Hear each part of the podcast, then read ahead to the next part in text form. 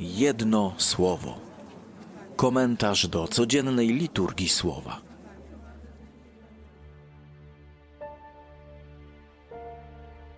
Słowa Ewangelii według świętego Łukasza. Kiedy Jezus zbliżył się do Jerycha, jakiś niewidomy siedział przy drodze i żebrał. Gdy usłyszał, że tłum przeciąga, dowiadywał się, co się dzieje. Powiedzieli mu, że Jezus z Nazaretu przechodzi. Wtedy zaczął wołać: Jezusie, Synu Dawida, ulituj się nade mną. Ci, co szli na przedzie, nastawali na Niego, żeby umilkł. Lecz On jeszcze głośniej wołał: Jezusie, Synu Dawida, ulituj się nade mną. Jezus przystanął i kazał przyprowadzić go do siebie. A gdy się zbliżył, zapytał go: Co chcesz, abym Ci uczynił? Odpowiedział: Panie, żebym przejrzał. Jezus mu odrzekł: Przejrzyj, Twoja wiara Cię uzdrowiła. Natychmiast przejrzał i szedł za Nim, wielbiąc Boga. Także cały lud, który to widział, oddał chwałę Bogu. Jedno słowo. Zaczynamy czytać dzisiaj w liturgii Księgi Machabejskie.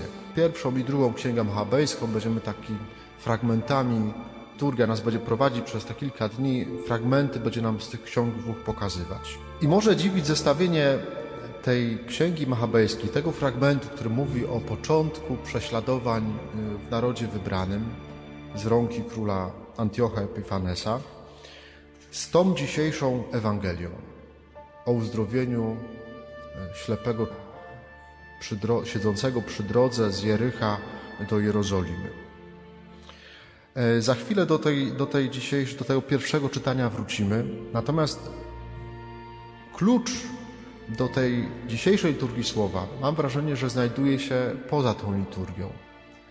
Mianowicie, jeżeli jesteśmy w osiemnastym rozdziale Ewangelii Świętego Łukasza i przed, bezpośrednio przed tym wydarzeniem, o którym żeśmy słyszeli w dzisiejszej Ewangelii,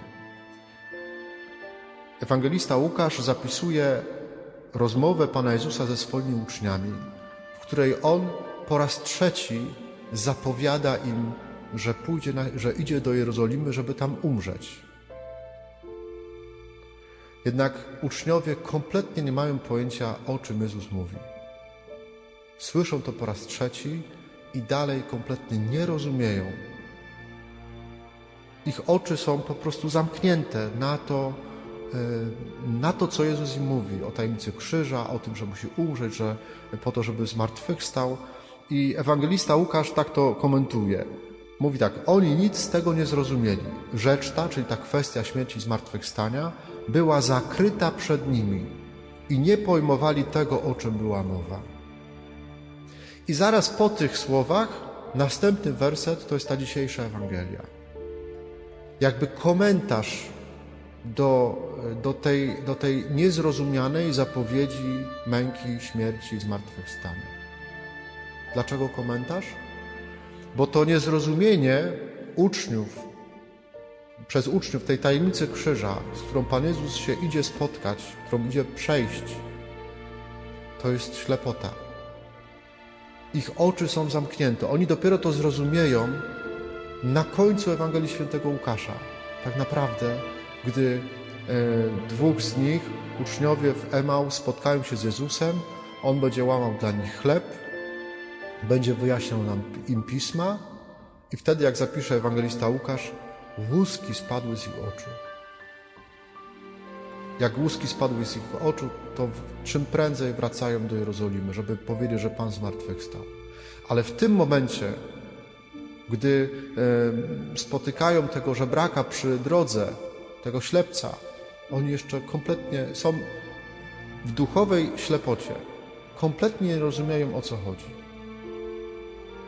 To uzdrowienie tego ślepego człowieka, może, może inaczej, ta ślepota uczniów polega na tym, że nie potrafią się zmierzyć z, ta, z, zmierzyć z tajemnicą krzyża. Nie potrafią zrozumieć, o co tak naprawdę Panu Jezusowi chodzi. Oni nie patrzą tak, jak Jezus patrzy na tą drogę.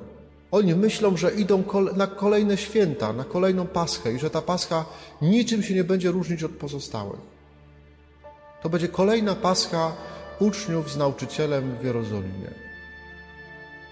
Natomiast Pan Jezus ma inne spojrzenie.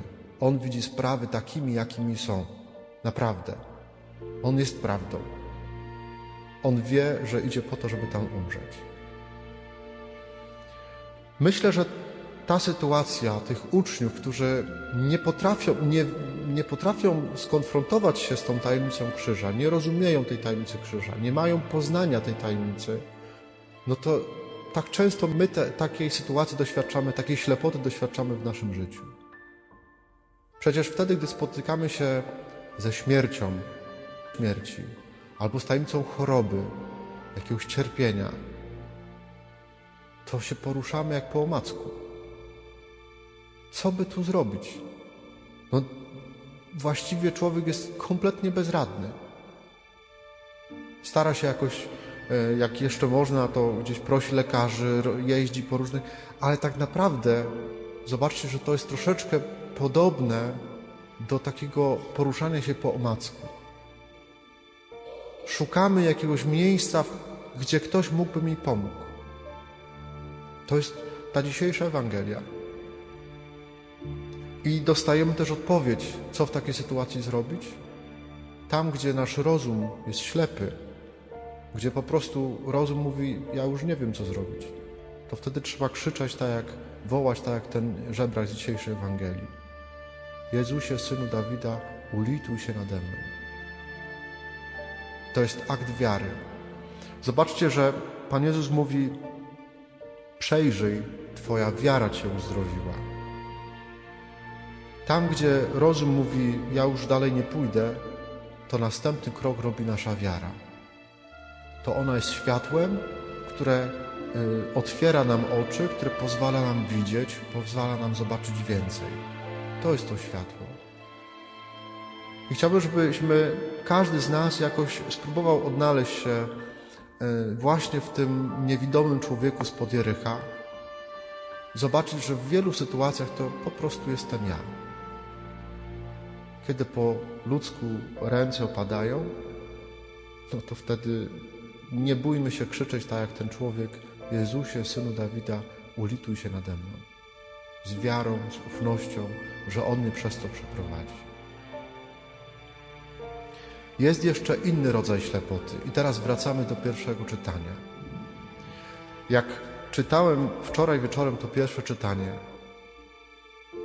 to miałem nieodparte wrażenie, że to słowo jest tak żywe i tak opowiada o tym, co my przeżywamy, co nasz świat, nasza kultura europejska przeżywa. Jaki był pomysł? W owym czasie wystąpili spośród Izraela synowie wiarołomni, którzy podburzyli wielu ludzi mówiąc, musimy zawrzeć przymierze z narodami, które mieszkają wokół nas. Wiele złego bowiem spotkało nas od tego czasu, kiedyśmy się od nich oddalili. I dalej, słowa te w ich mniemaniu uchodziły za dobre. Niektórzy zaś spośród, pomiędzy ludu zapalili się do tej sprawy i udali się do króla, a on dał im władzę, żeby wprowadzili pogańskie obyczaje. I później mamy cały opis pozbywania się tego wszystkiego, co tradycja. Tego, żeby wszystkie narody myślały w ten sam sposób. Proszę włączyć telewizor. Czy nie to się dzieje na naszych oczach? Żeby wszyscy myśleli tak samo. Król wydał dekret dla całego państwa. Wszyscy mają być jednym narodem i niech każdy zarzuci swoje obyczaje. No mnie aż ciary przechodzą, jak to czytam. Wszystkie narody przyjęły ten rozkaz królewski, a nawet wielu Izraelitom spodobał się ten kult przez niego nakazany. Składali więc ofiary bożkom i znieważali szabat. Słowo jest żywe.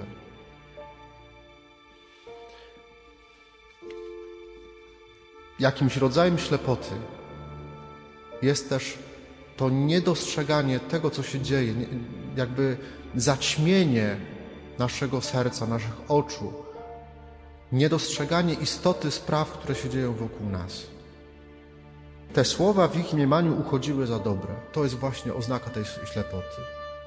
Że nie ma rozeznania. Żyjemy w takim świecie y, takiego rozmywania różnic między dobrem a złem. Takiego odchodzenia od, od bardzo jasnych, jasno określonych tradycji. Takim, można powiedzieć, w czasie takiego rozmycia, takiej szarówki moralnej. Jesteśmy ślepi. I myślę, że i tak mnie to dzisiaj motywuje, to słowo, to pierwsze czytanie. Naprawdę motywuje do, do modlitwy za naszą ojczyznę, za Europę, za cały świat. I wołania: Panie Jezu Chryste, Synu, Synu Dawida, ulituj się nad nami. Czyli daj nam światło. Żebyśmy rzeczywiście potrafili rozeznać sprawy takie, jakimi one są. Oglądamy telewizję, czytamy internet, czytamy gazety, słuchamy radia. Mamy różne punkty widzenia, ale się często po jakimś czasie okazuje, że to wszystko kłamstwa. Więc prośmy Pana Boga naprawdę o to, żeby dał nam takie serce roztropne, które będzie potrafiło w tym całym zamieszaniu informacji, które do nas docierają każdego dnia, żebyśmy potrafili rozeznać, co jest prawdą, co jest Boże. Żebyśmy mieli odwagę wybrać między jednym i drugim. Słowo, jedno słowo, które chcę dzisiaj zaproponować, to jest słowo zobaczyć. Zobaczyć w takim wymiarze, zobaczyć prawdę, czyli takie, jakimi one są, takie, jakimi Pan Bóg je widzi.